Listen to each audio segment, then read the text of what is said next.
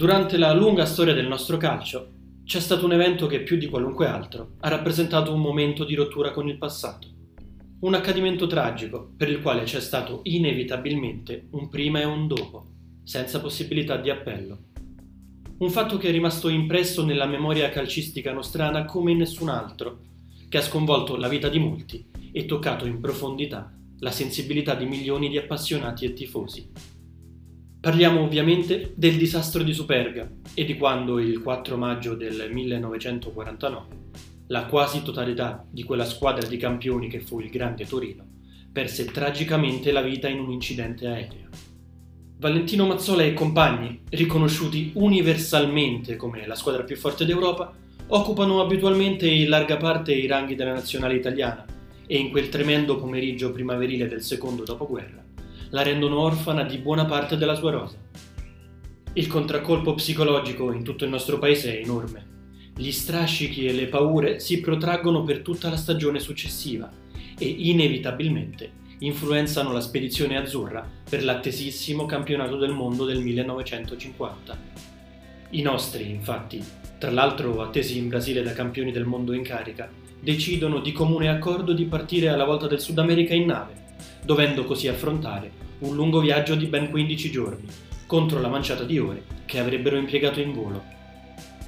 Il 4 giugno la spedizione azzurra pranza a Roma, ospite di Giulio Andreotti, segretario alla presidenza del Consiglio del VI governo De Gasperi, e poi salpa dal porto di Napoli, salutata da un festante bagno di folla. Dalle testimonianze dei protagonisti arrivate fino ai giorni nostri, si capisce che la lunga traversata oceanica divenne ben presto un'avventura. I calciatori e lo staff sono sistemati sul ponte più alto della motonave Sises, gigante di 16.000 tonnellate, dove possono prepararsi indisturbati. Già dopo i primi allenamenti, però, i palloni finiscono tutti in mare. Se ne rimedia qualche altro alle Canarie, dove i nostri si fermano l'8 giugno, ma finiscono in acqua anche quelli. Di lì in poi, i ragazzi fanno ginnastica, giocano a ping pong o a carte e quelli che non vengono martoriati dal mal di mare principalmente si annoiano. Gli azzurri sbarcano a Santos fisicamente provati dalla traversata, chi stremato, chi fuori forma. Pandolfini ha preso 3 kg e non è di certo il solo. Poi raggiungono via terra Rio de Janeiro.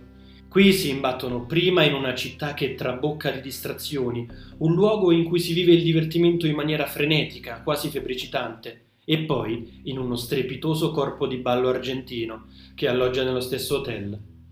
Nella nottata di vigilia dell'esordio mondiale, a Rio si festeggia San Giovanni Battista fino a notte inoltrata e i nostri, tutti ragazzi giovani, provenienti da quell'Italia ancora ferita e in macerie del secondo dopoguerra, non restano di certo in stanza a riposare. Il match del giorno dopo ovviamente lo perdono, 3-2 contro la Svezia, una sconfitta che in un girone a 3 squadre con 2 punti per vittoria profuma tanto di eliminazione. Il pareggio successivo tra gli scandinavi e il Paraguay ci fa fuori aritmeticamente, rendendo inutile la nostra seconda partita, vinta comunque per 2-0.